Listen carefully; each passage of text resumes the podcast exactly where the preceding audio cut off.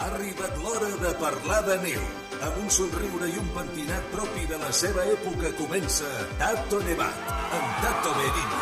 I un home que sembla venir dels Països Baixos, amb dos megas de ram i que mai envelleix.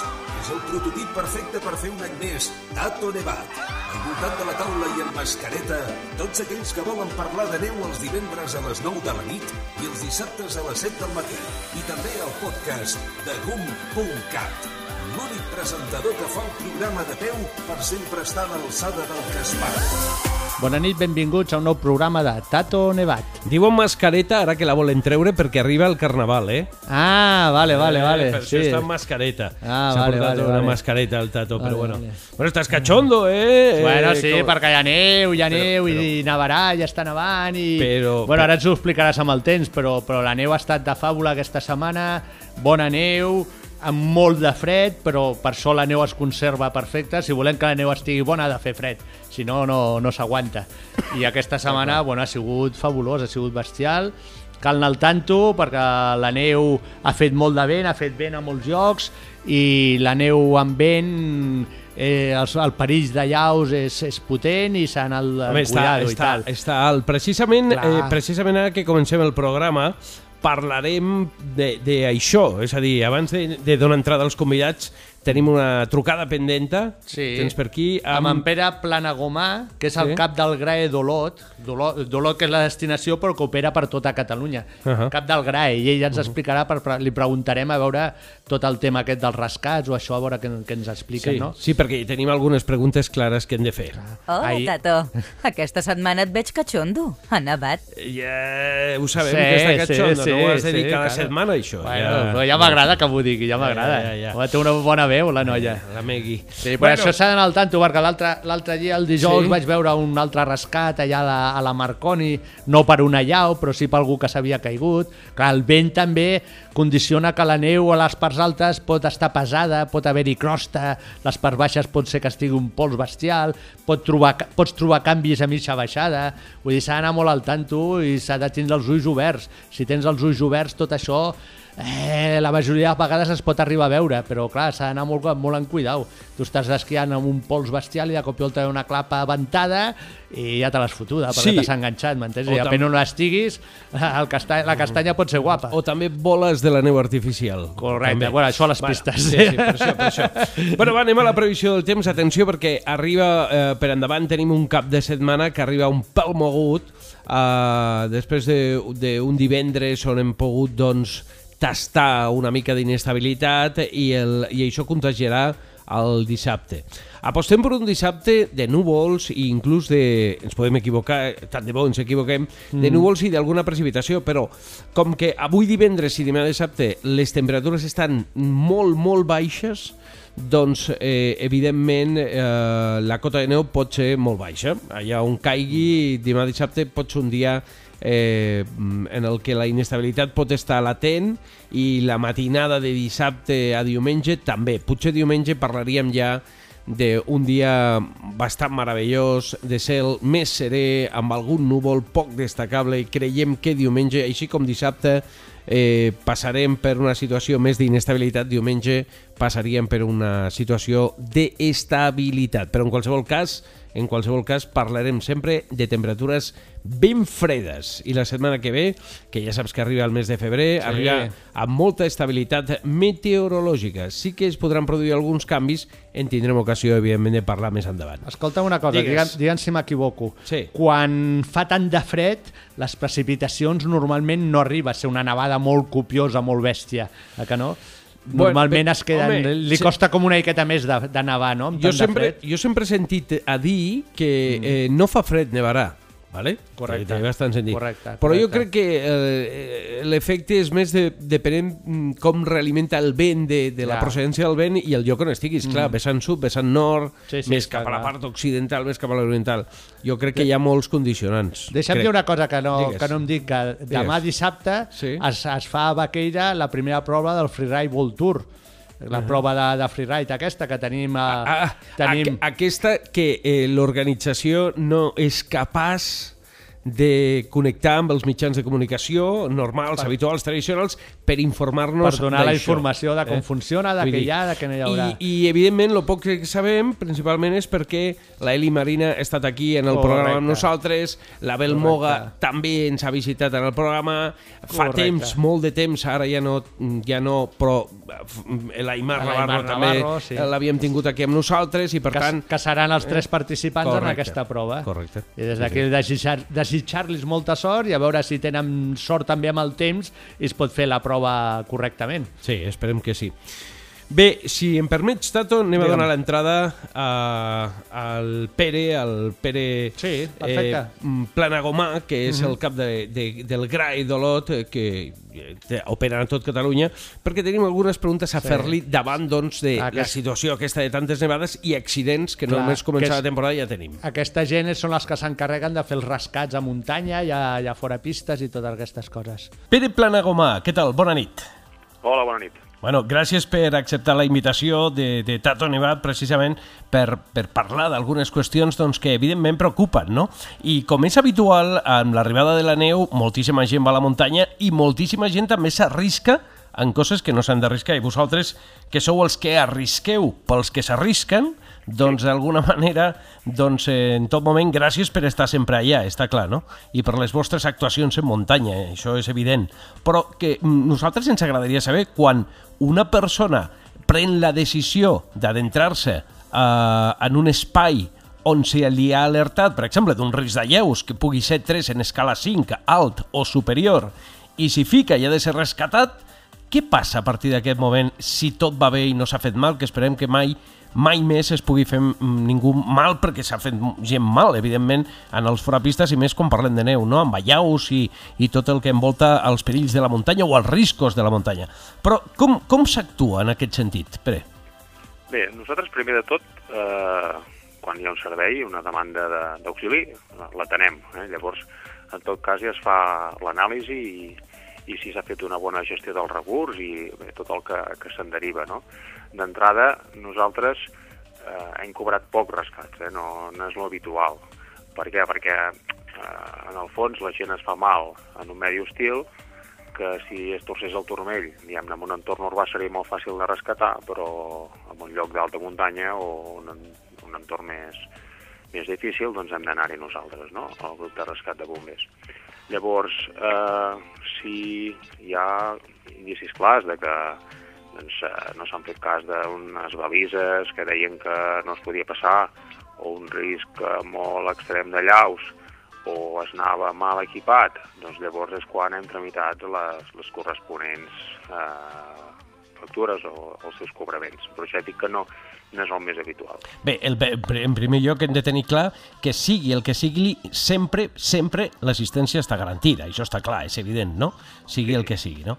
I un cop feta l'assistència és quan s'estudia eh, o es fa un informe de, de, tot el, de tot plegat, no? del per què s'ha entrat en una àrea, per exemple, restringida o en perill o en una situació doncs, de molta neu, per dir-ho d'alguna manera, i s'estudien tots, absolutament tots, els possibles passos negligents o no que s'hagin pogut dur a terme, eh, perquè no és una qüestió de cobrar o no cobrar, és una qüestió, primer, evidentment, de rescatar, però després de si, si s'escau, doncs eh, eh, eh, passar-li la factura, no? El que...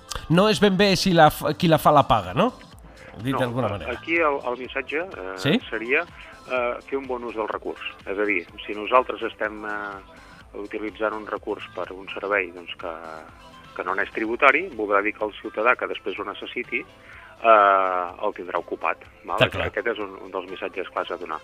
L'altre, evidentment, seguir tots els consells que solem donar en totes les nostres campanyes de prevenció, que és això, doncs, eh, mirar si és ara l'hivern, doncs el butlletí de perill de llaus, la predicció meteorològica, doncs planificar l'activitat que anem a fer, una mica doncs, eh, documentar-nos no? amb guies, mapes, el material adequat, totes aquestes coses que es fan que si, tinguem, si per mala sort tenim un accident, doncs minimitzar els seus, els seus efectes. A partir d'aquí eh, tothom pot tenir mala sort també, pot No, tant. equipat, pot haver-ho fet tot correctíssimament i, i, i prendre mal. Llavors Mhm. nosaltres en aquests casos, i, i, en- i en tot, vaja, anem, els rescatem i, i si se'ns demana l'informe, doncs evidentment el fem i, i ja està. I tu no penses que la gent de vegades, el pensament que tenim és me- sento protegit, no? És a dir, faci el que faci, sé que estan allà. Sé que estan al meu costat i, i passi el que passi, sempre els tindré. No, no creus que pequem una mica els usuaris de la muntanya d'això? Bé, i més últimament podríem dir-ho, no? Perquè ara, amb les noves tecnologies, els mòbils, tenim aquesta sensació a vegades de falsa seguretat, no? de que, bé, apretant un botonet doncs tindrem el salvament assegurat, però penseu que ara a l'hivern els, els telèfons mòbils, les bateries, eh, no duren el que han de durar, que, que a vegades doncs, la zona on, on ens accidentem no té cobertura, doncs tota una sèrie de limitants que, que sí, que, que potser sobrevalorem una mica doncs, les nostres condicions i, i fins i tot els mitjans de què podem disposar i a l'hora de veritat doncs, no, no és ben bé així. Ens pot passar perfectament doncs, que per eh, avisar el servei de rescat ens haguem de desplaçar doncs, un bon tros fins que aconseguim cobertura amb alguna de les companyies. Eh? Això és habitual també, a l'entorn d'Anta Muntanya no, no sol haver-hi repetidors com a les zones, diguem-ne, més densament poblades. Està clar.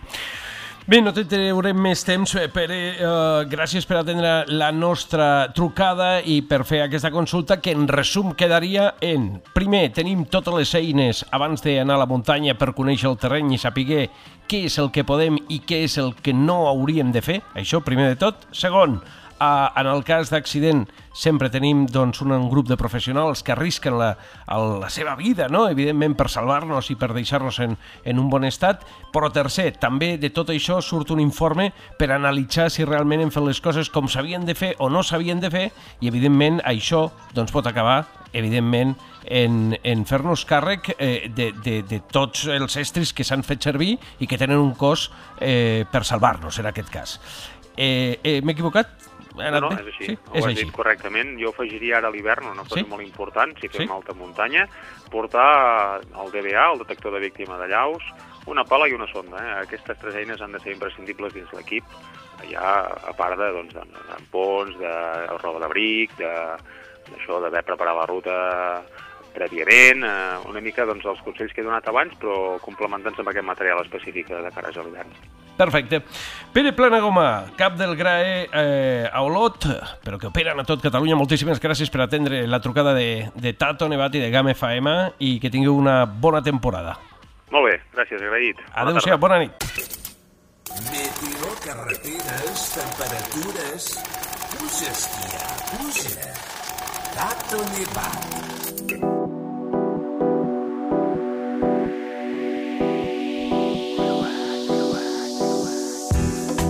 Bé, doncs ja aquesta nit parlarem de snowboard, inicios pioneros, i tenim aquí amb nosaltres nuestro gran colaborador, nuestro experto en snowboard, nuestro asesor de snowboard, Fernando Prieto. Buenas noches, Fernando. Tato, pareces mi representante. Muchas gracias por este intro. Bueno, Pero eh, eso va con comisión, Al ¿eh? final va así, exacto. Luego te pagas unos vinitos y tal, lo ¿no? que necesites. Vale, Sí, sobre todo a ti, Vinitos, que, que no bebes. Es verdad que, no, bebo, que no, bebo. Claro, yes. Y tenemos a un personaje aquí muy interesante, pero nos va a hacer la presentación Fernando.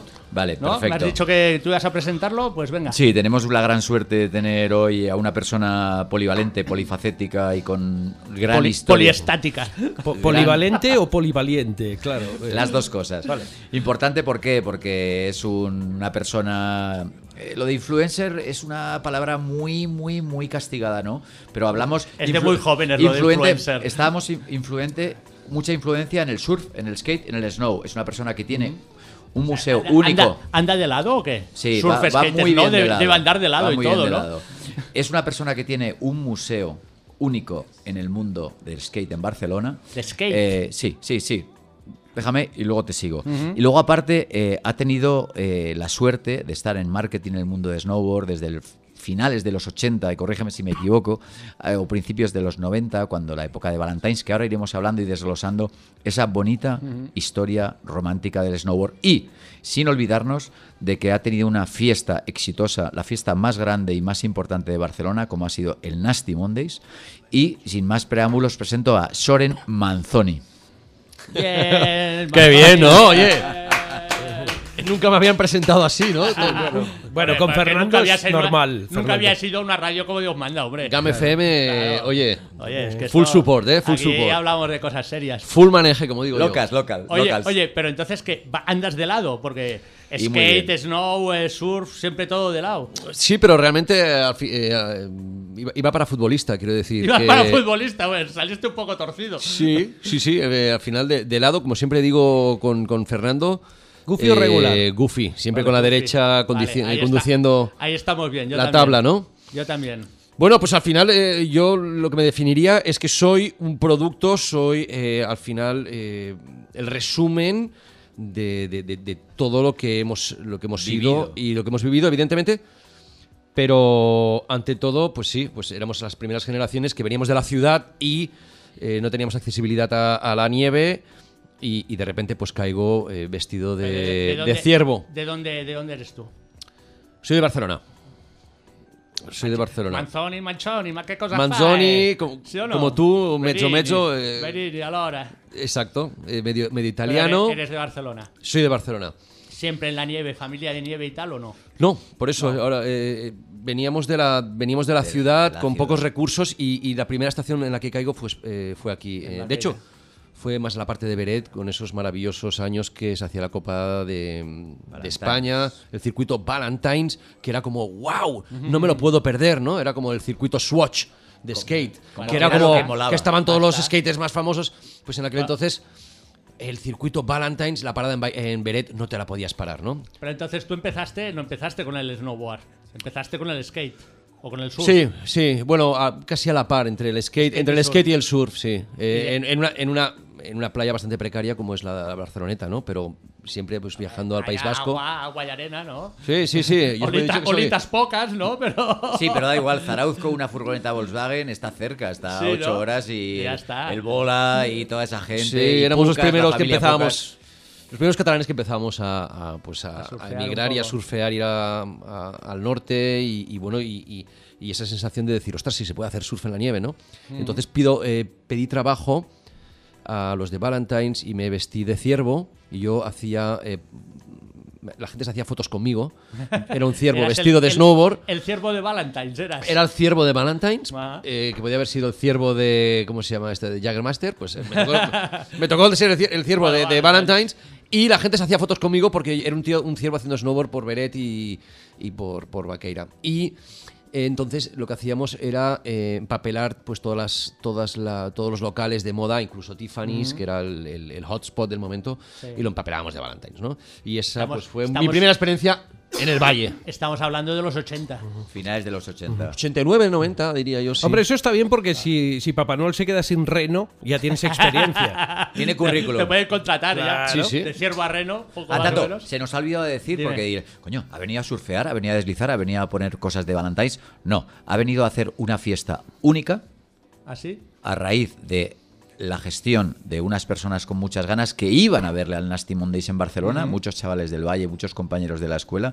Y entonces hay que decir que esta primera vez, Soren Manzoni está aquí con nosotros, va a venir unas cuantas veces más, pero hay que dar las gracias a Saxo Blue porque esta, eh, esta semana ha tenido una fiesta especial de es rock, eh, buena música, no pachangas, no esas músicas caribeñas que no marcan, sino música buena. Pero, tú pero eso te lo explica no, más. Reggaetón no, no, Efectivamente, reggaetón no, reggaetón no. Y fucking guitarritas y Soren os puede explicar mucho más de ello. Bueno, pues, pues eh, pero, eso pero, que tú dices. Pero, pero, pero, pero, pero, aparte de surfer, snowboarder, skater tal, DJ o algo, sí, ¿o qué era? Sí, sí, sí, sí, sí, sin querer sin querer, No, sin, acabé. querer, sin querer. Sin querer, porque realmente yo trabajaba en aquel entonces en Barton, eh, llevando el marketing en una tienda. Y bueno, pues eh, era, yo siempre he dicho que el pinchar música, y en este caso el rock and roll, como yo lo pincho, pues es, es más una manera de, de reivindicar y de protestar y una celebración de vida que la tienes que exaltar pues con, con pinchando, ¿no? Entonces me,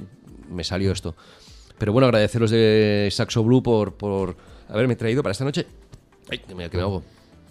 Y, y nada, el rock and roll que estabas diciendo, ¿no? Eh, Never el rock and roll, el rock and roll es como la pizza, nunca va, nunca, nunca Nunca va a de desaparecer. Los viejos rockeros nunca mueren. Y ¿no? estamos en un momento bastante precario eh, musicalmente, entonces eh, hay que venir aquí y poner un poquito de guitarritas. Un poquito Y de darlo orden. todo. un poquito de orden. Un, poquito de orden, ¿eh? Venga, va. Ya, está bien. ya Eres está un bien. hombre, eres un hombre de bares, ¿eh? Primero la Barcel- Barceloneta, luego Barton. eh, Barton. es increíble, Sí, sí. pero te quiero hacer una pregunta. ¿Qué pasa? ¿Por qué desaparece lo de Valentine's? Lo del circuito Valentine's. Porque costaba mucha pasta y Ajá. Evidentemente, sí, había una, no recuerdo exactamente, era una, una empresa de Madrid que era la que llevaba a cabo, ¿cómo se llamaba? Tus, No me acuerdo, a mí me contrataron también, estuve con alguna, con alguna colaboración y la verdad es que lo hacían muy fuerte. Era la, ges- la gestión, estaba Valentine's como el propio sponsor, el que ponía el dinero y todo eso, las ganas, Sí. y ese, ese dinero destinado de sus, de sus presupuestos. Y estaba una empresa muy gorda de Madrid que hacía esos eventos y otros muy gordos. Hacían también vuelos con globo, hacían un poquito de todo, muy importante. Y después pues cambiaron ya las tornas y los presupuestos que ya habían destinado a ese, a ese mundillo juvenil tan bueno eh, de las estaciones de invierno.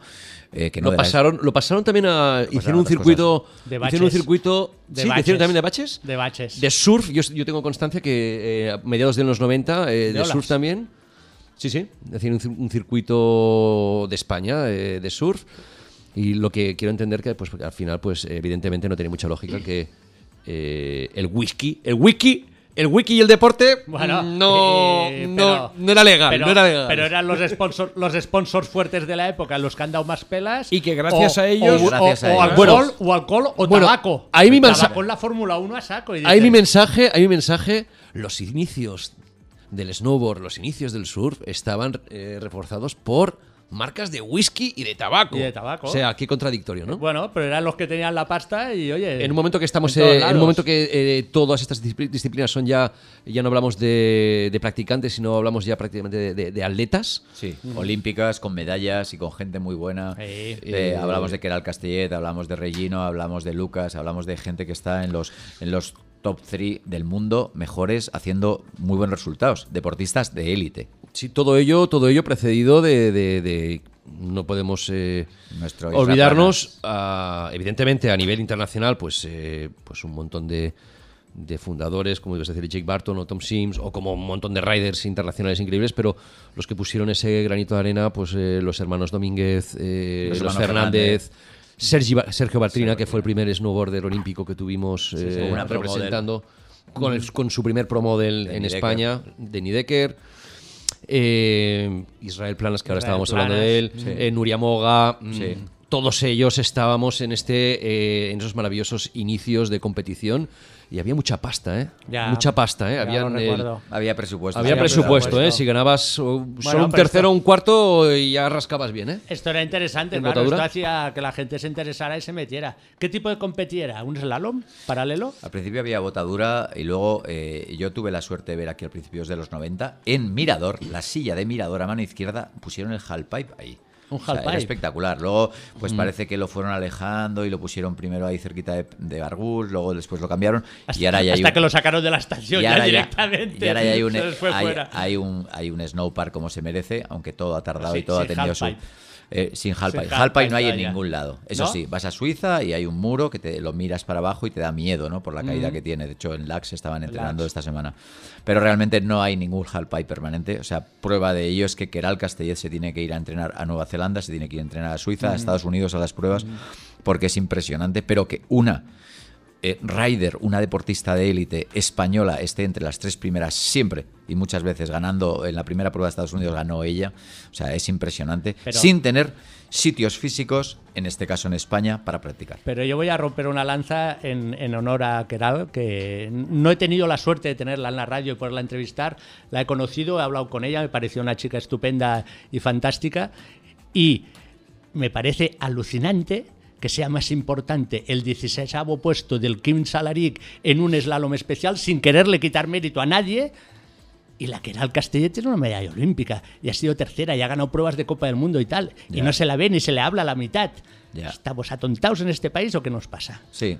¿O ya. qué nos pasa? ¿O es que el snowboard tiene que ser. Bueno, el ¿Eso es la purria o qué pasa? El snowboard siempre ha sido, pues, bueno, En aquellos, Y- en aquellos y- entonces y- se decía deporte radical, ¿no? Sí, Sí, bueno. sí, sí, está claro. Las, las tiendas radical de No, Ferrer, decía- etc. Extreme, Extreme. Extreme. Claro, Sport, ¿no? Sí, y los frikis, decían los, Los frikis. frikis, los Eso me hacía mucha gracia cuando nos decían los Claro. frikis. Ah, pero mira el friki, aparte de que era la única bola de cristal de un campeón del mundo de una disciplina de nieve, la tiene Lucas Eguíbar, otro snowboarder. Sí. yo, se lo he Sí. dicho, yo se lo he dicho a Maipeus un día aquí y en la federación les he dicho, dice, oye, igual somos un país de snowboarders y teníamos que cambiar las torres un poquito, ¿no? Efectivamente. Mm, de- desde luego, eh, tenemos, eh, vamos, somos bastante relevantes. Hemos sido bastante relevantes desde, desde Iker Fernández, pero, exacto, desde eh, Sergio. Bartrina, eh, bueno, vamos, eh, El, el- ¿Cómo se llama? El Regino, por supuesto. El Jordi Font, Font. Jordi, Jordi Font, Font. que hizo, un cuarto Cross. en Border Cross, me parece, o Sí, un tercero, sí. un cuarto en las Pionero, Olimpiadas de, correcto. de Turín, era aquello o algo así, ¿no? Sí, Jordi Font es- Siempre hemos tenido gente interesante, ¿no? La verdad es que sí, la verdad es que sí. Pero el snowboard, eh, quizás eh, no, so- no tenemos esa solera que tiene el esquí de tantos años. Claro, es un deporte y- nuevo, Tato. Ya, bueno, pero pues si tenemos gente puntera, muy puntera, Piensa que el tendríamos que estar más apoyando más esto que lo otro. Eh, a mi manera de entender, vaya. Yo Sería lo vez- lógico, ¿no? He hablado alguna vez con el, el miembro, o en este caso el presidente de la Real Federación de Deportes de Invierno, y la verdad es que los presupuestos cada vez van a más. Están creciendo, Sí, cada, sí, vez, sí, cada vez hay pero- más chavales dentro, cada vez están entrenando, cada vez los clubs van saliendo nueva, nueva gente que tiene que ir regenerando y todo eso, o sea que realmente el snowboard, pero claro, hace 100 años se esquiaba, hace 100 años no se hacía snowboard. Ya, bueno, el snowboard pero- lleva muy poquito tiempo. Bueno, pero, pero oye, pues está funcionando, está funcionando, ¿no? Pues para adelante. Hubo, hubo, hubo un boom muy bestia cuando los inicios, pero ahí sigue estando. ¿Vamos para atrás o vamos para adelante con el No, lo que pasa es que, claro, ten en cuenta que tienes Vamos- que pensar que el snowboard es un deporte, entre comillas, de gente joven. ¿Qué pasa Sí. con la gente joven? Que las eh, los ciclos económicos les afecta mucho. Cuando era la época de los 90 o el 2005, que los chavalitos que estaban en la construcción pues ganaban 2.000 o 3.000 euretes y tenían su BMW y se iban a Punta Cana con su novia de vacaciones y todo se movía de una manera. ¿Y qué pasa? Que llega el 2008 y ese ciclo económico a esas personas les afecta mucho. Les afecta el trabajo, les afecta tal. ¿Y qué? ¿Te vas a quitar de comer o de comprar o de, o de, en este caso, de la tabla de snowboard. Pues te deja la tabla de snowboard. Y yo he tenido mucho contacto, lo mismo que so- con Soren, eh, con muchas tiendas y decían, no, no, esa época fue brillante y nos salvó la tienda ese tipo de personas que venían y tal, esos chavales. ¿Qué pasó? Que llegó el 2008, ese ciclo económico fuerte y que la construcción se paró, todo se paró y esos chavales pues iban al paro. Y ese movimiento económico pues se paró y hubo un movimiento muy fuerte a la baja del snowboard. Ahora está creciendo, eh, afianzándose, pero no con ese crecimiento que tuvo en la época de los 90. Bueno, pues un deporte que va a tirar para adelante, no Por es un supuesto. deporte que digas es que aquí cuatro No, no, días no, va a desaparecer. Y ahora, además, Está consolidado a nivel olímpico, a nivel de todo. Que ya ves dos generaciones, que ves los padres y los hijos. Eh, cuando nosotros éramos pequeños no había tabla para niños, Ya. pero ahora hay tablas de 80 centímetros, de 90 centímetros, con la cuerdita, todo tal. eh, está súper fácil. todo. Y pueden aprender jugando. A los 2, 3 años ya hay material para ellos. Hay botas, hay fijaciones con un cierre. Bueno, Claro. una locura. Claro. O sea, qué suerte. Oye, Soren, ¿y tú? Claro, y porque tú? estamos hablando de que es la segunda. se- eh, eh, estamos eh, presencialmente ahora ante la segunda generación Claro. de, de, de- de- de snowboarders en, en nuestro país. ¿eh? Es nuestra segunda. A lo mejor pues hay alguno más adelantado que, que así ya es abuelo. Y tiene, y tiene una tercera, hay una tercera eh, Pero generación pero que ya está deslizando. ¿eh? pero poquitos. Pero claro, em, estamos hablando de esto. O sea, Pero yo te quería preguntar, entonces, ¿los inicios cómo los viviste? ¿Cómo eran? Porque claro, ahora Fernando nos dice, hay tablas panillos, hay de todo tal. En aquella época yo recuerdo, yo recuerdo con Eduard Ripoll y el, y el Miru, con una tabla de estas de plástico así con una cuerda delante, sin fijaciones ni nada, tirándose por aquí a ver qué pasaba con aquello. sí, sí. Claro, fue una locura. fueron muy precarios fueron muy precarios con eh, evidentemente equipaciones no vamos a hablar de, de- que tampoco éramos tan precarios como aquellos esquís de, de- de- de madera sin fijaciones Eso tampoco no nos llegó. somos tan mayores pero eran precarios estaba evolucionando año tras año evolucionaba muy rápido el material soy consciente porque yo trabajaba en aquel entonces en una tienda y, veía la evolución muy rápida pero realmente los inicios, aparte de ser muy, muy de competición, eran unos inicios también muy de diferenciarnos de lo que era la comunidad de esquí. ¿Vale? Nos, nos decolorábamos el pelo eh, rubio cuando... Eran los frikis, coño. Exacto, eran los cuando frikis. ahora, ahora una influencer, youtuber, tiktoker, me, se- me- eh, perdona chica, es que, es que me decoloraba el pelo cuando yo tenía 17, 18 años, eh, finales de La los 80, ropa ¿no? también, la ropa más Sí, ancha, de colores. Súper ancha, pantalones de pana, que en aquel entonces era muy transgresor ver un tío haciendo snowboard con pantalones de, de pana. Mombi fue muy transgresor también porque llevaba sus pantalones tejanos súper anchos. Eh, todo esto sucedía en las tiendas y todo esto es lo que queríamos comunicar. No era simplemente el, el, el deslizar y, y comunicar que hacíamos snowboard, sino diferenciarnos mucho de la gente. Y luego no nos olvidemos que había muchas estaciones en Andorra en aquellos En inicios que no nos dejaban Bueno, subir. y- y aquí Estaba en prohibido el inicios, snowboard. sí. De Sí, hecho, en sí, Estados sí. Unidos a día de hoy hay, unas- hay algunas algunas. estaciones que aún está prohibido el snowboard. ¿eh? Entonces, no fue nada fácil, pero poco a poco, evidentemente, y con la ayuda de lo que era eh, la moda streetwear, eh, se fue re- retroalimentando el snowboard y se fue consolidando, ¿no? Mm. Y de, y de todas maneras, me imagino que vosotros, como pioneros, mm, la técnica que hay ahora, en aquella época no la había. Era un poco, a ver, subirse ahí arriba y a ver qué se podía hacer para ir inventando Sí, cómo sí, hacer sí, las curvas. ¿no? Un poco, ¿sí o no? Ten en cuenta que no había, no había. Yo he tenido la suerte. de Fernando ser- venía de Logroño. Yo soy de Que- Logroño, que- en Logroño a lo mejor habían tres tíos que hacían snowboard. O uno, o uno. Efectivamente. O uno. Había, había, había tres familias que eran eh, unos amigos que hacían deporte, que andaban en moto, que hacían windsurf y todo eso. eh, otros que también tenían dos tablas, que eran pioneros, y yo esas primeras dos tablas las probé. Las Hugger Bugger, que era lo que la distribuidora con la, la pluma y tal, eran, eran tablas inyectadas. Las recuerdo. Y le- la- para mí, la primera sensación del snowboard en Valdez Caray fue cómo mola esto. Finales de los Con- 80 y tal, una Hugger Bugger Muy- con mi muy bota de esquí, con mi muy bota de esquí, ¿eh? Muy jovencito. Sí, sí, Sí. para lo que sí, sí. Y yo me quedé como de, wow, cómo mola esto. Y entonces, a raíz de eso, ya eso era final de temporada. Ya abrimos un local en la fiesta de Logroño, eh, pues la, la fiesta de la vendimia en septiembre, San Mateo. Ah, sa- cogimos dinero de ahí, ganamos dinero ahí en el barcito y tal, con los calimochos, con tal, tal, tal, tal. Y ese dinero nos dedicamos todos a irnos a comprar un equipo, tabla, botas, fijaciones. A mí me sobró hasta para comprar unas gafas Oakley. Porque no había material en aquel ¿Bota dura o bota blanda? Eh, bota dura, compré bota, Bota dura, dura. Compré bota dura. Sí, los inicios eran Efectivamente. botadura. Sí, yo, yo empecé con, con unas, con unas Lanche Kicks R9, empecé yo. ¡Wow!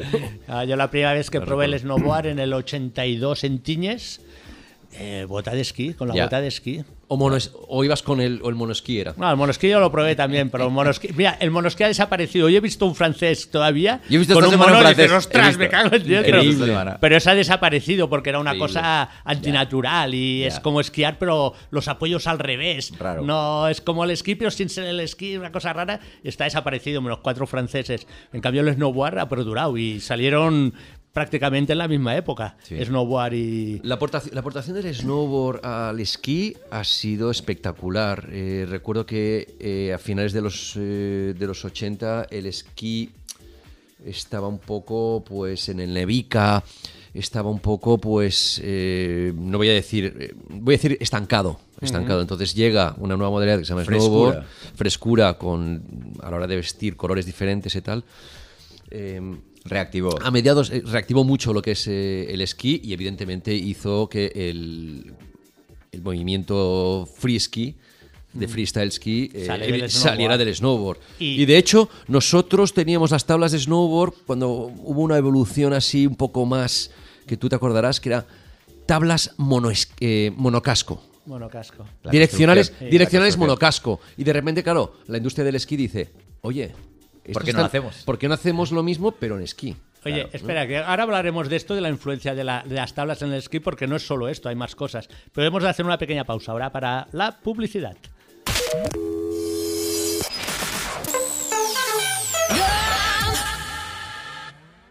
Ara és el moment. Descobreix un territori amb encant per compartir amb la família i amics.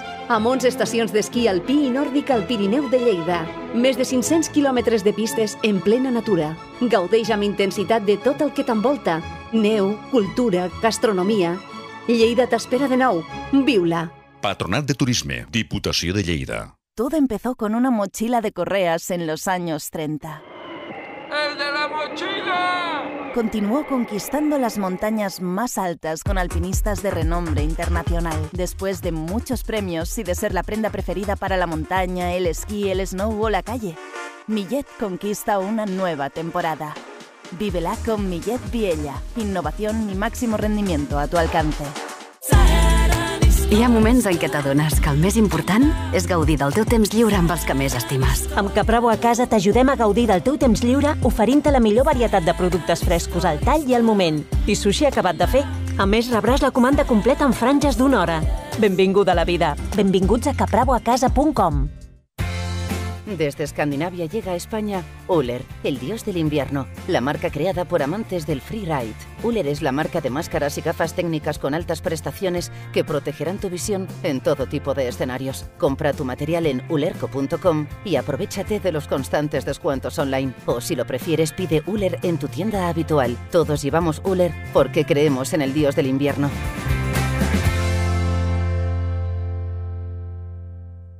Esta temporada, la diversión nivel experto se vive en las estaciones de esquí de Aramón y está a solo un paso. Seas como seas, podrás disfrutar de la nieve, más de 200 kilómetros de esquí, la mejor restauración y experiencias únicas en Cerler y Formigal Panticosa, tus estaciones en el corazón del Pirineo. Aramón, montañas de Aragón.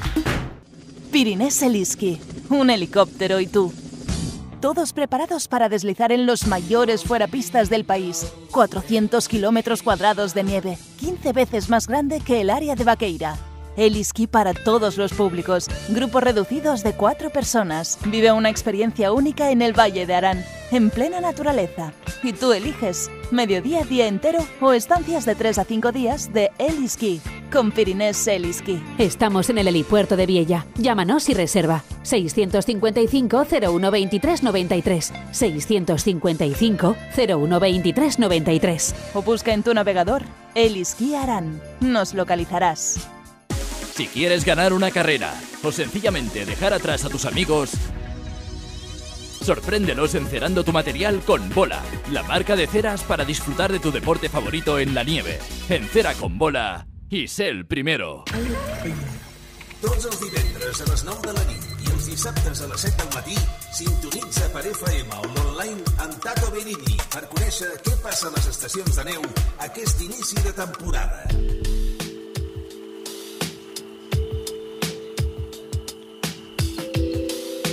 Bé, doncs seguim parlant amb el Soren i amb el Fernando de tot això de l'snowboard.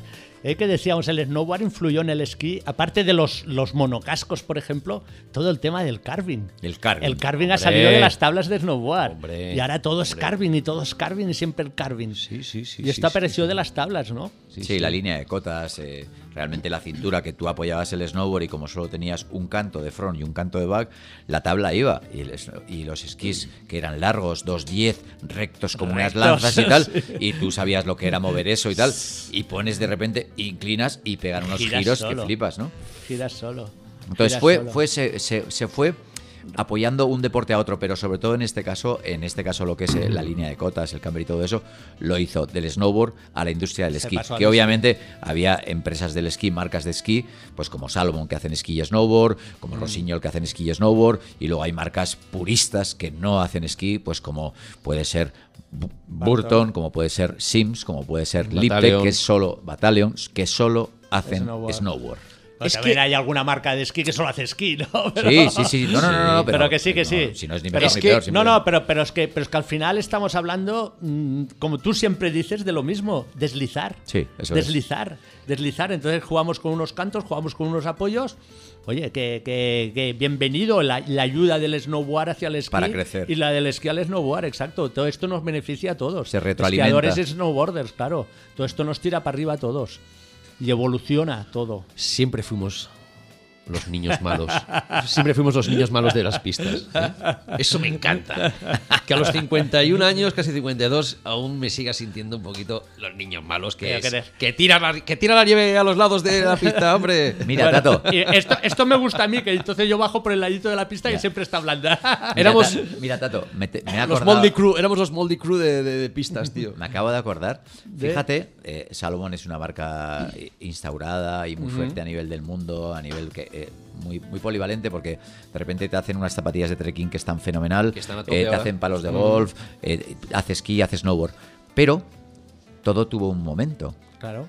Y este, esta persona, Soren Manzoni, Fernando Prieto y unos cuantos más tuvimos la suerte de estar en la primera presentación de Salomon, de las tablas. Fíjate cómo estaban, que tuvim- nos dijeron, está muy bien, estáis todos invitados, tal, venid, no sé qué. Eran, eran eh, de las mejores tiendas de España, ¿vale? Ujú, Yo estaba sí. sponsorizado y tal. Entonces él venía por free, por Barcelona y todo eso, una tienda mítica, la mejor de Barcelona en su momento.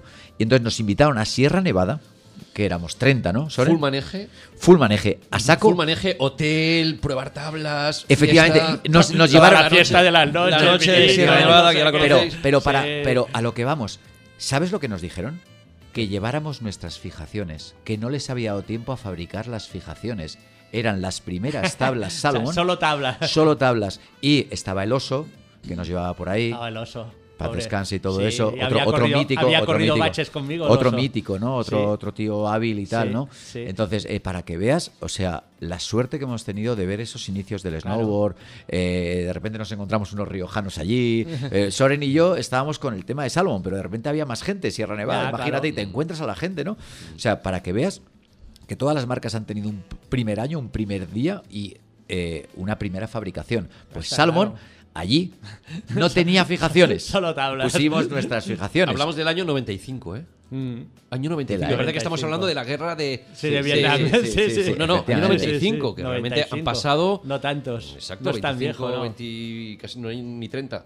No. Efectivamente, ¿no? Pues eso, que, que- No. que bonitos momentos, porque además eh, ibas por la pista y tal, y, y yo en Valezcaray o en estaciones pequeñitas, y veías a alguien haciendo este deporte y tal. Claro, la "Hostia, gente mi- ¿cómo miraba, molas, ¿qué tal?". es- o te es esto? preguntaba tal, inter- inter- interactuabas, inter- Claro.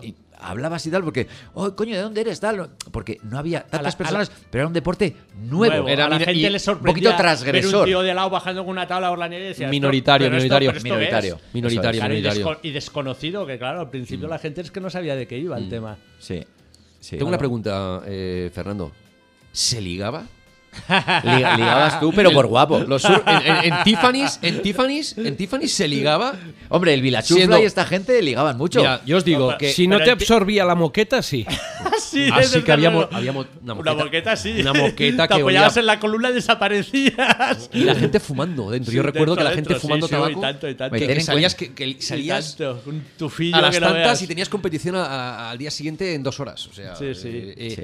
Bueno, esa pero era, fusión. era esa- otra historia. Era divertido. También, Historia. también, también el principio del snowboard fue como el principio del esquí artístico. Mucho- mucha que- ilusión. claro, y que no estábamos metidos dentro de la FIS. Y entonces era un tipo de competiciones que había una organización que las Y era todo como mucho más divertido y mucho más buen rollo. Y, y tu- Inscripciones, tu, rival, claro, y tu rival hablaba contigo y te explicaba cosas para, para tal. Ahora, ostras, estás en la FIS, Olimpiadas tal, y que, no me vea nadie, ¿no? Y tal, y, y se ha perdido aquel no sé, aquel Ambientillo. ambientillo, aquel rollo de las competiciones divertidas, la gente iba a pasárselo bien. Si ganabas, mejor, pero si no es igual. Estabas y te lo pasabas bomba con los amigos. Y el snowboard lo tenía esto también. Sí. Y nosotros en los baches también lo tuvimos al principio. Y esto me sabe muy mal que se haya perdido. Es bonito. Claro, era muy bonito todo Sí, el tema sí, este. ta- ese momento romántico de un deporte, de un Mm. crecimiento, de sí, que luego estaban las tiendas detrás, tenían que vender y tal, pero era un deporte, es un deporte bonito, muy disfrutón, pero esa época la verdad fue única, ve- ver el crecimiento de un deporte Crecimiento, nuevo, claro. cómo se adapta, cómo entra a, a diferentes, diferentes en este caso eh, estatus de la, los niños, los medianos, los más mayores. Yo tengo alumnos desde 4 años hasta 64, Ujú. entonces desde ese rango es como de ostras. Nos vamos haciendo mayores, pero seguimos deslizando. Pero es igual, pero es igual. Más mayor soy yo, todavía esquío. Efectivamente, Hay que jo- hay hoy te he visto. Bueno, Hoy te he visto Perdonar, eh, eh, os gana. eh, No. Roy. Roy. Roy. Roy Silva. Roy. Lo que Roy. no sabes es cómo va la Harley. Tato, Tato, tengo una camiseta para ti. Hot Dogger. me acuerdo Roy, pero man. perfectamente. Era una camiseta de un tío saltando haciendo un Duffy, me parece. Es camiseta para ti, Tato. Hot Dogger. Te hablo de los 80 principios. Es que Roy fue, Roy fue el New Rebel, tío. Sí. Eh, Bueno, eh, y aquí, Harley claro. Davidson, Harley Davidson y snowboard. Y snowboard. la tienda de snowboard. Y, y montó la, la tienda, que debía Sí. ser la primera tienda de snowboard Sí. del Valle, Sí. seguro. Y de, de las Eh, primeras, creo. De las primeras. Yo creo que Mombi fue antes. O Mombi, Mombi. Pero claro. después él montó ahí en 1500 y tal, su tiendita, sus siempre, cositas, tal. siempre ha tenido su tienda hasta hace cuatro días que, que Sí. tuvo un- Sí, ya. una pájara. Y, pero bueno, sigue estando bien. Sigue y estando, sí. Ahí estamos. Hubo, eh, ahora que estamos hablando de esto, hubo un eh, momento muy determinante aquí en la Valle, que fue cuando se montó una feria. ¡Ostras! En Salardú, que estaba. Sí. Cuando, bueno, la acabas, la acabas de dar ahora Hubo a una las- feria que fue muy relevante. porque ahí es cuando interviene más la moda y se instaura más eh, y se consolida lo que es la escena del snowboard, porque tienes. Eh, mm, Salardú tiene su propio. eh, su propia feria, lo que, Feria. podría, lo que vendría a ser un Bread and Butter, ¿no? Eh, Sí. eh, o, o estas ferias así de moda que había en muy Barcelona, instauradas, pero muy Nivalia, tal. O Nivalia, exacto. Claro, en su y Salardú tenía Nivalia. Sí. una feria de nieve con... Estaban ahí todas las novedades. Todas de las marcas. Airwalk, eh, de esquí... No, pero incluso marcas conocidas que no tenían nada que ver con el esquí, como Benetton, me, me recuerdo Sí. unos calcetines y Querían yo decía, hostia, eh, yo recuerdo aquella feria gratamente y, y por ser la primera, cuánta cantidad de marcas que, que representaban la feria, era increíble, vaya, y aquello se perdió, Bueno, como muchas otras cosas.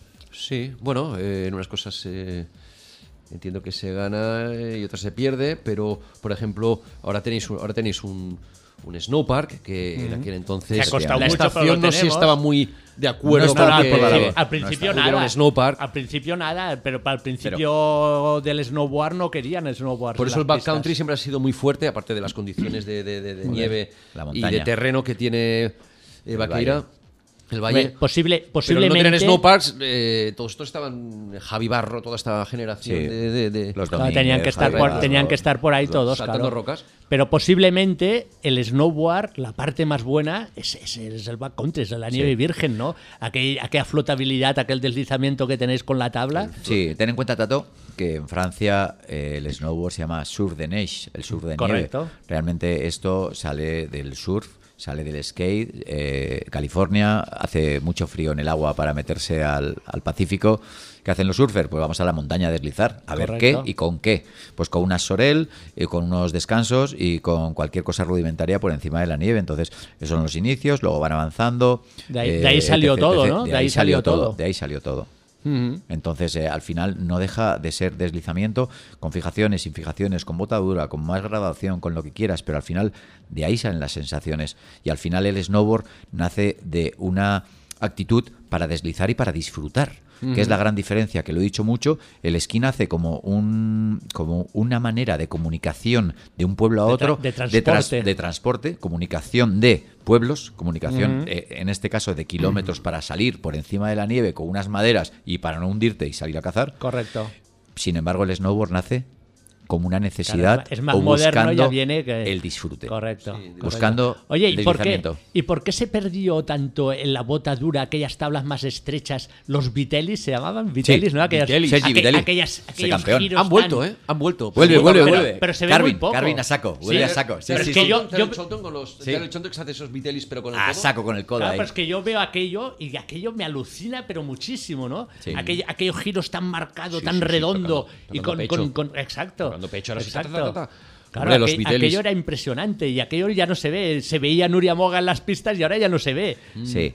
Eh, yo la veo en la galería comercial a Moga, pero, Sí, no, pero, no le veo pero- deslizando. pero no después veo de ella y un Sí, par más, sí. estaba Kim también y Sí. un par más, y ahora no se ve Hay gente que haciendo Ten en esto. cuenta que la bota dura eh, nos da una transmisión muy directa al canto. Claro. Y ahora, con las tablas de bota blanda y las fijaciones, tenemos tanta rigidez que podemos inclinar, que podemos tocar Sí. en el backside, que podemos tocar en el frontside, como dices tú, Tariel Shorton. Y hay una gran cantidad, en, esta, en, en este caso en, en Asia. En Japón hay, hay una cantidad ahora de Eurocarving a muerte. Sí. Pero con fijaciones de bota blanda y con botas un poquito más duras. Y sí, sí, sí, con unas angulaciones diferentes y con unas tablas un poco más específicas. Pero sí, sí, viene Bueno, fuerte. Tiene, viene tiene que, fuerte. tiene que evolucionar todo, evidentemente. Viene fuerte. Sí. Sí, bueno, eh, pero todo... todo eh, Diversión. No, no, claro, claro, pero es que eso también tiene que ser una sensación súper bestia. Aquellos giros tan a velocidad, ¿no? Y Mm. tan inclinado y, y aguantándose en el canto con los dos pies ahí apretados de un canto. La Tiene que ser conducción una es- una sensación. Con el esquí la es. Con una tabla me imagino que tiene que Más, ser. más, porque, al final estás solo con un canto, claro. eh, teóricamente eh, el- la independencia de piernas del esquí llevas un momento que sí, que puedes tocar con la cadera y todo eso, pero Mm. al final nosotros en snowboard, en nuestro frontside, estamos con, con la cara, con el cuerpo, con el codo, eh, tocando, como si fuera Claro, una moto. vosotros, vosotros en la tabla hacéis más inclinación. En el esquí llega un momento que tienes que hacer una, una angulación. Sí. Porque si solo te inclinas, mm, las colas se te escapan. Acabas patinando y no acabas de hacer una curva bien hecha. Y tienes que llevar mucha velocidad. Entonces acabas haciendo con el cuerpo una, una, una angulación para poder aguantar la inclinación de la parte de abajo del cuerpo. Claro. En cambio, con el snowboard es, ¡fop! Es- inclinado a, a- ¿Esto qué es? A 10 grados de, la nieve, ¿no? Al lado. Claro, es una lado. pasada, es otra historia. Pues estas cosas pasan, oye. Eh, pasan. Yo tengo ganas. He venido a- yo he venido a pinchar eh, esta noche, pero realmente me hubiera, me hubiera gustado quedarme un, un par de días por aquí para, para hacer unas bajadas contigo, Fernando. Vamos a hablar con la manager. Pero lo vamos a hacer posible porque volveremos eh, a la que pueda. Y, tío, me tengo que hacer unas bajadas. Claro que sí, Eh, por venir a- o sea, después de o sea, venirme para aquí y, Y no deslizar. y no deslizar para mí es como de, tío. Tarjeta amarilla, amigo. Pero Ya, sigue- ya. sigues haciendo snowboard. Bueno, No menos. to- no todo lo que quisieras, ¿no? Surfeo, surfeo mucho más. eh, Patina. Y patino. eh, no hay nada más maravilloso. Yo siempre, di- siempre digo lo mismo, ¿no? Si me llegan a decir a mí a los 17, 18 años que a mi edad seguiría pasándomelo bien y patinando o Mm. surfeando, o en este caso, pues haciendo snowboard, que me, me- me es más difícil, pues firmo donde, hubiera firmado donde Claro, sea, ¿no? claro. Pero. Pero vamos, que me das la tabla y mañana me, me- y, Como lo- y me como saco. loco, como un niño con tengo zapatos tre- cuatro nuevos. truquitos, tengo cuatro trucos de, de que, que, que, que- que Que- da que- igual los años que pasen, ¿eh? quien tuvo, retuvo. Quien tuvo retuvo, Quien ¿eh? tuvo, retuvo. Cuatro ahí Oye, saltitos. óyeme, se nos va a acabar el tiempo porque Venga. no paramos de hablar. Vamos. Y a mí me gustaría que me explicaras un poco lo del, lo del museo este del skate. Bueno, pues tengo, eh, pues, pues con los años, tantos años trabajando pues en, en- en tiendas de, de- de snowboard, skate, surf, pues siempre mi pasión ha ido por delante de todo y he ido pues esas tablas acumulando, coleccionando, Acumulando. coleccionando. Entonces tengo tablas, muchas tablas de skate, pues porque me gusta y le tengo un cariño especial. Entonces, bueno, pues por trabajar en tienda, pues sin, sin querer fui armándome una eh, colección que yo iba poniendo en la pared de la tienda de tablas antiguas, de clientes que me hacían intercambios. Y entonces, bueno, pues eh, llegas a los 50 años y tienes el museo del monopatín. Un museo del único y exclusivo. Pero además, con, además con entrada gratuita, ¿no? Creo. He leído en algún sitio, ¿puede ser o no? Eh, o, o antiguamente era así, o... Bueno, ahora estamos en reformas, pero en un principio, en un principio era eh, entrada gratis. Eh, lo, que, lo que hicimos, bueno, hice una exposición hace, justamente hace un año en la Casa Seat en. Barcelona y Ujú. sí, esa era, ese fue gratuito. Ahí vi alguna foto de ET, incluso. Sí, bueno, hice una recreación de una, de una habitación de los años 80 con una Ajá. cama y con un ET y con pósters de. Madonna, de skate y, y tablas y zapatillas. Pero eh, bueno, se puede decir que tengo el museo, el único museo desde lo que sería, desde los orígenes, desde, que- desde que empieza hasta la actualidad. De, de- de España y, y de los más grandes que hay en el mundo, ¿no? Porque intercambio mucho con, con Con el Museo del. Skate de, de Los Ángeles y con el de Canadá y con el de Alemania. O sea, Ujú. estamos todos muy conectados. Y esto me imagino que igual que el snowboard habrá evolucionado la tira. Por supuesto, imagínate, pues eh, si el, el- el skate viene de los patines de, de cuatro metálicos que teníamos todos de pequeños, pues desde ahí a lo que es el skate ahora, ¿no? Y no hay que olvidar que los primeros monopatines españoles era de una empresa que se llamaba, del norte de España, que se llamaba Sánchez Esquí. Y eso repercutió en Sánchez Sancheski. Sancheski, sí, Ellos eran responsables de hacer eh, los skis, los skis para el, El para- ejército. para el ejército. Los, re- los recuerdo. Sí, los- los- Sí, no lo hice, no hice. Yo no he hecho la mili, no he hecho la mili, pero los había visto, los recuerdo. sí, y de sí. ahí empezaron a hacer skates, eh, de monopatines, ¿no? Mm. Bueno, le los skates, pero en aquel entonces yo siempre lo he llamado monopatín. Sí. Monopatín, no pero, skate. Pero es lo mismo, ¿no? Es lo mismo, pero sí, una cosa es más, más americana y otra cosa es más Ya. nuestra, ¿no? Pero tengo el museo y algún día podré eh, venir a vosotros, a esta radio, y deciros que finalmente el museo se abre al público eh, Perfecto. y con muchos metros cuadrados en Barcelona. Perfecto. ¿Y sigue habiendo skaters? Yo recuerdo los 80 debían ser, ahora no sé si 80 principios, 80 finales, que en Barcelona, si no recuerdo mal, los miércoles a la noche nos cerraban una calle, no, no, en, en donde está el Estadio Olímpico, la calle la parte de atrás, había una calle que bajaba hasta abajo de todo. coño, Montjuïc. Sí. En Montjuïc. Sí. Y los miércoles a la noche la cerraban y íbamos todos a bajar con los skates. Y solo subía algún coche para, para arrastrar a la gente para arriba. Y la, y la Guardia Urbana cerraba en la calle. Y quiero decir, estaba todo legal y tal. Ahora son más y íbamos osos. allá a bajar, ¿Pero pero, como con locos. o con, o con- No, no, con- El hombro resistía. ca- Cada uno con lo que podía, con, lo que, podía? tenía. Oye, qué bien, no recuerdo esas no lo bajadas. recuerdas esto. Que yo soy más viejo que tú, ¿eh? Oye, qué guay. Te llevo- te llevo 13 años. Ese documento.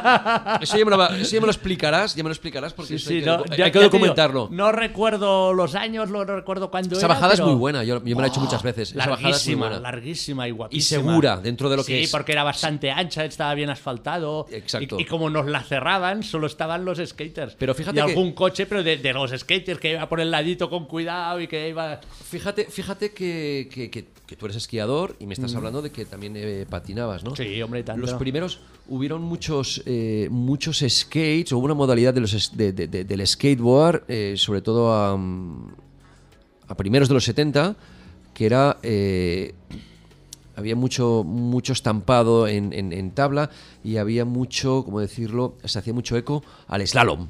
Entonces, Sí, sí. entonces la gente patinaba en skate como diciendo eh, eh, es que así practico para ir a la nieve Sí, y, sí. y practico el slalom. Bajábamos con los dos pies Con los- juntos, paralelos, en, la- en- en frente y, y apoyando a un lado, apoyando al otro para hacer, Exacto, ¿eh? para hacer el slalom. Sí, sí, me acuerdo de O sea, esto. fijaros, fijaros que al final el punto de unión de- de- del patín, del patín eh, Fernando, nos lleva la nieve, deslizar, al agua. al fin y al cabo era deslizar también con Deslizar, las ruedecitas. deslizar, deslizar, Es que era lo mismo, y había muchas maneras y, y había y hacer trucos y hacer cosas raras, ¿no? Y, disfrutar y el equilibrio. Ya, ya te acabo de enseñar la foto, ¿no? Haciendo, haciendo la vertical. Oye, esto, es de, patinetes. esto es de cuando era joven. Bueno, eh, me, me acaba de enseñar una foto de, de él haciendo la vertical que me parece increíble. y lo, lo hacía girar. Si no había mucha Me pendiente. espectacular. Aparte, Sí. este, este skate que tienes, este monopatín que tienes, es un, si me lo recuerdo, es un California Sun. Ah, no me acuerdo. ya Pero oye, pero oye, espectacular. Si, ¿eh? no había mucha pendiente, lo giraba. Con las manos la giraba, ¿eh? ¿Lo podrías hacer a día de hoy? No. ¿Y en el suelo? Una vertical, una vertical Sí. igual sí, pero uff, hace mucho que no, no practico. No, no, oye, Hombre, yo- espectacu- esa yo foto es había increíble. hecho- cuando era joven había hecho de entre los 8 y 18 gimnasia deportiva. Entrenaba tres horas diarias de gimnasia deportiva, hacía competiciones, fui sexto de Cataluña. El caso era no trabajar. El caso era no trabajar, Está exacto. claro. No Fútbol- estudiar, no estudiar. Futbolines, futbolines, skateboard y venga. O sea, saco todo lo que, todo lo que si, hay, hiciera y si hay falta. monedas, pinballs. ¿eh? Y, tri- y trial en moto y bicicleta y escalar y lo que haga falta. No lo perdamos, no lo perdamos esto. No, no, ¿eh? no, no, esto no. es muy importante, ¿eh? esto es muy importante que al final eh, lo que no se puede perder es la pasión. Toda mi generación con la que empezamos a hacer snowboard ya no hacen, toda esa generación con las que yo empezaba a hacer surf o skate prácticamente pues por lo que fuera ya no, ya no pueden o, o ya no lo priorizan. O le ha cambiado la vida. Y es una de las cosas que tenemos que tener bien, Bueno, yo tengo una cosa bien que- claras, ¿eh? que mantenemos esa pasión. Pero yo tengo eh, una cosa muy clara, bien que viva, ¿eh? esto te da la vida. No, no, es Esto que te da la vida. Irme mañana sin bajarme, unas, unas- sin hacerme unas bajadas con Fernando, me va a matar. O sea, Claro. lo voy a pasar muy Claro. mal. Pero, Pero, volveréis, poder, volveréis. poder hacer deporte, poder tener esta ilusión, esto te, esto te hace ser joven toda la vida. No, no, es como cuando, Claro. cuando, cuando, cae, cuando cae la nevada, dices, madre mía, o sea, es que no me lo puedo perder. O cuando van a ver olas, que Claro, tienes esa... claro. eh, dices, pero ganas. Soren, si es imposible, no te lo vas a poder montar, mañana tienes un día y tienes una semana complicadísima y dices, es que me... Es que me da algo, es me que me sale da algo, me da algo. Efectivamente, el, el- el oso en Sierra Nevada, los días que caía nieve, cerraba la tienda y ya lo sabía Sí, la gente. Que el día que había No, polvo no en Sierra working in Nevada, powder days. efectivamente, cerraba la tienda y se iba a deslizar, ¿no? Entonces es como de eh, espíritu todavía, ¿sabes? Sí. Las cosas hay que pagarlas, las letras, la luz, tal. Bueno, pero- autónomos, pero igualmente, o sea, siempre la pasión está por delante, las ganas de deslizar están por Y delante. si puedes más, puedes menos, porque tienes un trabajo, tienes una Eso familia, pero, pero que no se pierda del todo nunca. Y, y transmitir esta pasión a la gente joven. Ya. Que espabilen, que hay mucha gente que el reggaetón y a fumar y a beber y a los bares. Oye, un poquito de deporte, que no vais a llegar. Yo tengo amigos mucho más jóvenes que yo, los veo y digo, coño, si pareces mi padre, cabrón, qué viejo que estás. Sí, sí. Y alguno tu eso, abuelo. y es- y eso te lo da el hacer deporte, el estar en el aire libre, La el pasión, la vivir, pasión, la la pasión, la pasión, la Y el pasión. ser feliz. Evidentemente. Porque Tato es feliz. Eso Evidentemente, marca. pero- ¿Es pero, la no, pasión, Fernando? la- pero la pasión te lo da esto. ¿Has estado en pistas hoy? Sí. Sí. ¿Ves? Le he ¿Tú, visto, Fernando? le he visto. ¿Tú, Yo Fernando? también, yo también. ¿Ves, tío? Sí, sí. Esto es invidiable. Y a mis 64 años, sin ligamentos cruzados en las dos rodillas, sin meniscos, sin tal, con artrosis en las rodillas, y he estado bajando nieve virgen como un loco. Hay que decir Disfrutando esta- como una cabra. Maravilloso. Juanma lo sabrá, pero le he visto esta mañana y tal, que he dicho, oye, que venimos tal hora. Ah, sí, habla con Juanma, vale, perfecto. Y va con una chica llevándole de guía, ¿eh? No te creas tú, ¿eh? evidentemente. Es el, ligón- es, es- es el ligón del valle, el chuleta, el chuleta de aquí, ¿eh? Era, era la asistenta. 64 años, ¿eh? Era la asistenta. Y, Sí, lo, que, sí. y lo que nos Eh, queda, Fernando, ¿o no? efectivamente, Lo eso que nos es. queda. Que no pare. Eso es, eso es, eso no podemos, exacto, eso es importantísimo, ¿eh? lo que nos queda. Porque, vamos, eh, yo tengo que volver en breve, ¿eh? Hombre, Tengo Lo. Tú me dijiste, me dijiste que me ponías tabla. Por supuesto. tabla, ¿Cuántas ¿eh? necesitas? Me ponías tabla, ¿eh? que cuando yo trabajaba en Barton ya eh, no sé dónde las tengo por ahí. Las tengo por ahí. No, no, aquí, aquí hay material, no te preocupes. equipación, equipación tengo, pero. Full eh, support, full support, ¿eh? Full support, Full support, tío, full Full support. support, venga, va. De, de- de todo el material. Oye, Soren, eh, nos echan. No, Venga. bueno, como, como Se- Soren se- dice que tiene que volver, como dice que tiene volver, que volver, volver. pues Volveremos. puede hacer otro Podemos, hacer, podemos claro. hacer otro y seguir hablando. Podemos porque- hablar, podríamos hablar de toda la influencia de lo que es eh, la música, cómo ha influenciado mucho la música. eh, en, en- en- en- en este caso en, el, en el snowboard, ¿no? Recuerdo que se pueden hablar de cosas de como que el primer, el primer año que fue el deporte olímpico, el snowboard, eh, se les permitió a cada rider elegir eh, su tema, su tema antes de salir en ronda. Bueno, que y- eso y- fue muy revolucionario. Y hoy en día O- van todos con los auriculares. Correcto, con pues, sus rondas. pues, Sí. pues eh, fue Heikki Sorsa, Heikki Sorsa, el finlandés, que estaba es- sponsorizado por Barton, que salió en su primera ronda de pipe con los cascos, tío. Y fue muy revelante, muy- Claro. fue una revelación para nosotros. Como, tío, Pues y, mira, y llevaba. Disman, llevaba Disman. No llevaba Miridis, Disman. En ronda olímpica. Se le saltaba, se le saltaba. En ronda olímpica, tío, era como... Wow. Qué respect, ¿no? Pues podemos hablar de cosas de estas y anécdotas Pues así. venga, cuando vuelvas, como con Sí, Fernando estamos en contacto sí. siempre. Va a venir, Venga, va Yo te voy, te Nos voy a vemos decir, y seguimos. te voy a decir una cosa. ah, cuando llega el snowboard y empezamos a hacer las campañas de publicidad de aquellos establecimientos que empiezan a, a vender producto de snowboard, eh, bueno, a mí el sentido común me decía, o no sé el por qué. yo- ¡Gamberros! No, yo. No, no, no, no, yo relacionaba el establecimiento frikis. con el rap y el hip hop y el cliente no, que, no decía que no, que era otro estilo musical, que no quería ni el rap ni el hip hop. Bueno, No eh, sé el por qué relacionaba yo el snowboard con, con ese estilo musical. Sí, el reggae. eh, Claro, sí, luego todo, era más todo, todo. reggae, más otros tipos de, de música, más estridentes, y yo no lo entendía, porque mi vinculación era directa del snowboard con el rap o el hip hop. Mira, todo, Y- la- todo lo que Tú- fuera. Tú siempre has sido un poco rarillo, ¿eh? No, bueno, eh, ese rarillo, ¿no? Pero bueno, estaba confundido, yo estaba confundido. Todo Sí, lo sí. que. En aquel entonces, todo lo que era diferenciarse musicalmente de lo que era un.